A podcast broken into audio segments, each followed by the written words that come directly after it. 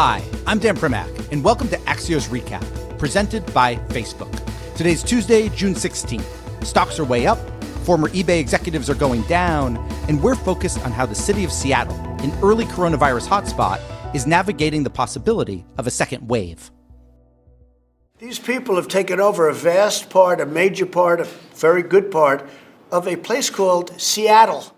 So, by now, you've probably heard that Seattle has a new neighborhood of sorts. It's called Chaz, the Capitol Hill Autonomous Zone. Six city blocks that's one part perpetual protest, one part outdoor street fair. Included inside of Chaz is a police precinct building that was abandoned and homes of lots of Seattle residents who aren't necessarily part of what's happening right outside their doors. All of this, of course, comes against the backdrop of COVID 19. Seattle, like most other U.S. cities, large and small, is facing massive revenue shortfalls from the shutdowns, meaning there are going to need to be major cuts. But the city also needs to plan how to handle the possibility of new outbreaks and new safety measures when the weather cools. It is the challenge facing American cities. President Trump has said that Seattle leaders must evict Chaz. Of the country, he said he can't shut it down again and won't. We'll dig into what really comes next with Seattle Mayor Jenny Durkan right after this.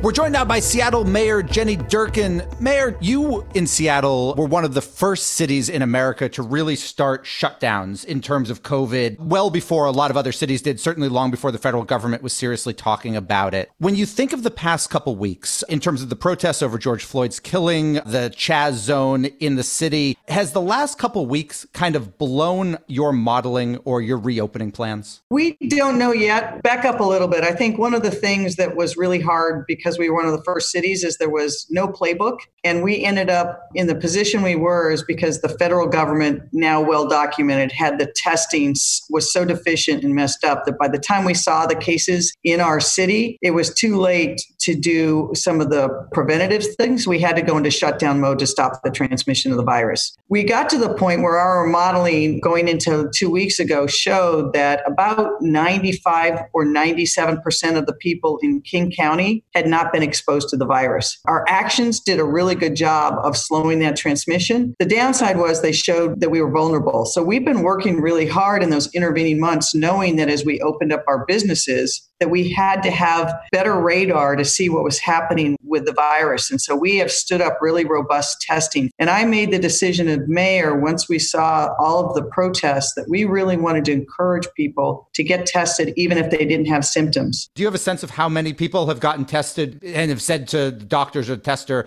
I was in a protest, I don't have symptoms, but I want to check out? Many have been tested and we've only had four positive. And in our testing sites in total, right around 1% have tested positive, which is a really good thing. And that's two weeks into the protest here. So obviously, there's an incubation period, and we really are still trying to get the message out to people that they still have to mask, they still have to socially distance, have the hygiene. But if they're in close proximity, really encouraging people to get tested so that we can get contact tracing and isolation if necessary. So far, we haven't seen an uptick because of the protest, but we also know that given the history of this virus, from the time you contract to when you show symptoms to when you get tested, can be about two weeks. So we think the first week of protests, which were some of the largest and some of people most proximate, that there's no indication that that has led to increase in numbers yet. If that proves out, and I think I asked at the beginning, you know, if the protests have kind of blown up some of your modeling, is it now actually going to inform your decision making when it comes to reopening? In other words, if we get past that incubation period and you don't see a major uptick in infections, and you know you had a lot of people out in the street who might have been wearing masks but almost couldn't be social distancing by design, does that that mean you feel you can reopen faster because this seemed to be a test case and you passed?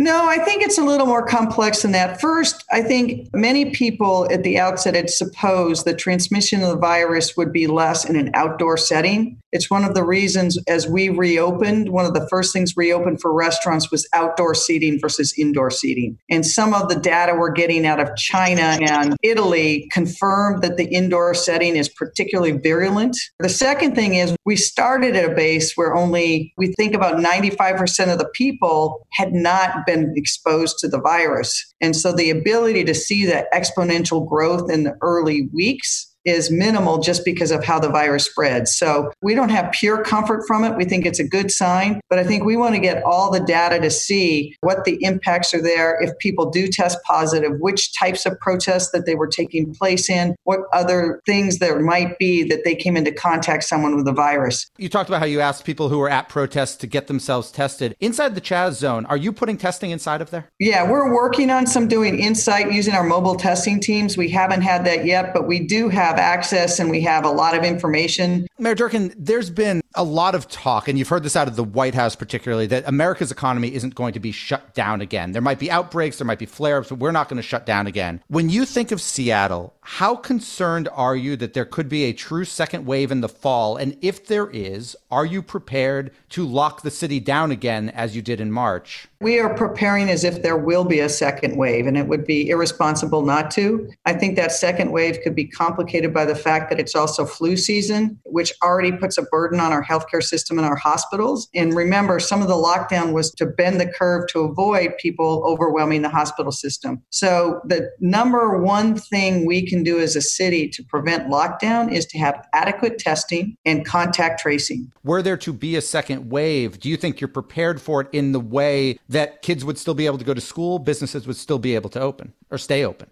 I think we have to look at the reopening models in relation to our capacity to test, and not just in Seattle, but in King County, where we are in the state as a whole. Because as we've seen with the introduction of the virus, because we travel as a society, the virus can take hold really quickly. So I think we have in place what we need now, but we're in deep conversations with the state and with our public health officials and how we even ramp up more the ability to test and particularly to contact trace and isolate. Obviously, Seattle, like every city, and town in America has taken a major revenue hit over the last couple months, you know, compared to what you had been projecting in your budgets. There has obviously been a move, including by those in the Chaz zone, to uh, whether you want to say defund the police or redirect resources, financial resources from the police elsewhere. You've said you do not support the idea of taking 50% of the police budget and redirecting it of the current budgeted police budget, if nothing were to change, how much would they even be able to get, given that it would seem you're going to have to cut all over the place? Every one of our departments is taking a significant cut. How big are the police taking? They're going to take the same as everyone else. We're going to do 10% of every department around that amount. Does that mean that the disagreement in part between you and some of the kind of defund advocates in Seattle isn't about the concept, but is about the numbers? In other words, it sounds like what you're saying is I am interested in reallocating some of the police budget elsewhere.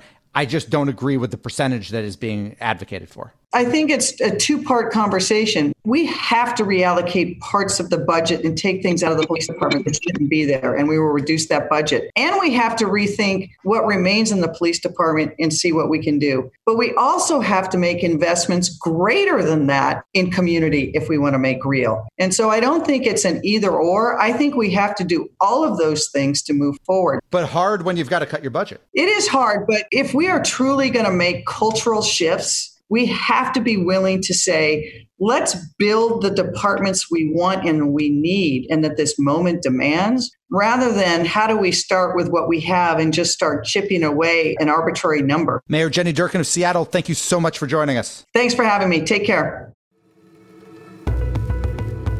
Welcome back. What we're watching today is eBay, where six former workers have been charged with stalking and harassing a Massachusetts couple who published an e commerce blog that had criticized the company. In an era when lots of Silicon Valley behavior is questionable or even deplorable, this might be the most nefarious. The six employees, one of whom was actually eBay's director of safety and security, are alleged to have sent a fetal pig to the couple, sent them live cockroaches, bat feces, delivered a funeral wreath alongside a copy of a book about losing a spouse, and to top it off, repeatedly put an ad on Craigslist about how the couple were swingers, complete with their address and an invitation to come over anytime. The big question now is when we will hear from eBay's CEO at the time, Devin Wenig, who apparently texted, quote, take her down after the e-commerce blog ran a critical item. So far, Wenig has been silent. We're also watching President Trump's executive order on police reform, announced today from the Rose Garden, and if Congress will feel it goes far enough. Chances are it won't. The EO ties federal police grants to local police forces, no longer using chokeholds in most situations,